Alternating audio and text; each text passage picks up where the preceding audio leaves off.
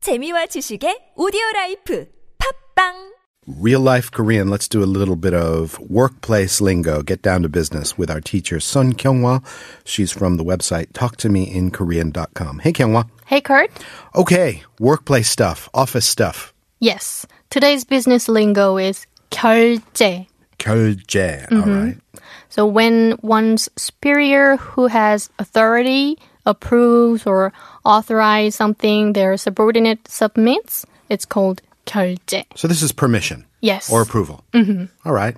So, in many work situations, there are times when authorization or approval is necessary, and offices often have a clipboard file folder that says 결제 서류 on the cover.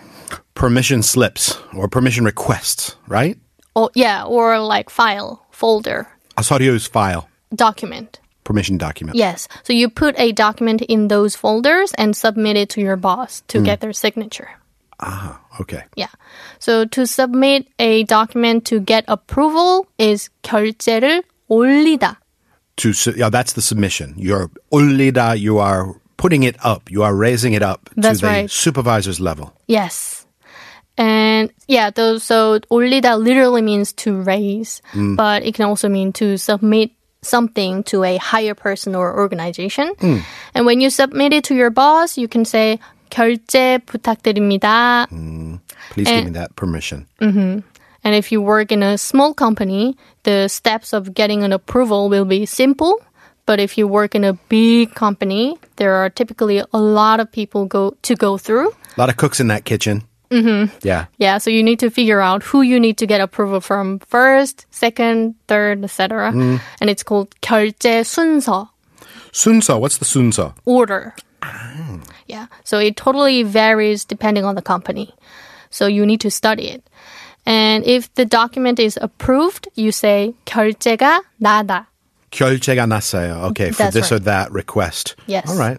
So if you submitted a request for vacation, for example, and it's approved, you can say, "Oh, 휴가 결제 났어요." Okay. Yeah, or 연차 결제 났어요. Yay. And if it's a longer break, like a maternity leave, it's called 휴직. So you can say 육아 휴직 결제 났어요. Hujik is just a general leave. It's not necessarily maternity leave, right? oh yeah, Just that's a, right. Mm-hmm. a longer leave for whatever purpose. Yeah. And even when you turn in your resignation, 사직서, and it's approved, you can say 사직서 결제 났어요. Ah, really? Here's my sajik saw. And I don't really care if you approve or not. I'm not coming back. Uh, but please, 부탁드립니다. Approve it anyway. Mm. Yeah. You would say. And on the other hand, when what you submitted is not yet approved by your boss, you can say 아직 결제 안 났어요. So people often say 아직 위에서 결제가 안 났어요. That is the perfect excuse, isn't it? If you've got a couple of layers of management up up ahead of you, if you're on the Mm-hmm. phone with somebody, gosh, you know, ah, teeth sucking.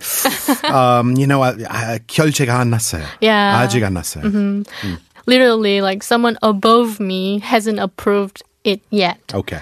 And you can also say 결제를 받다 to obtain approval.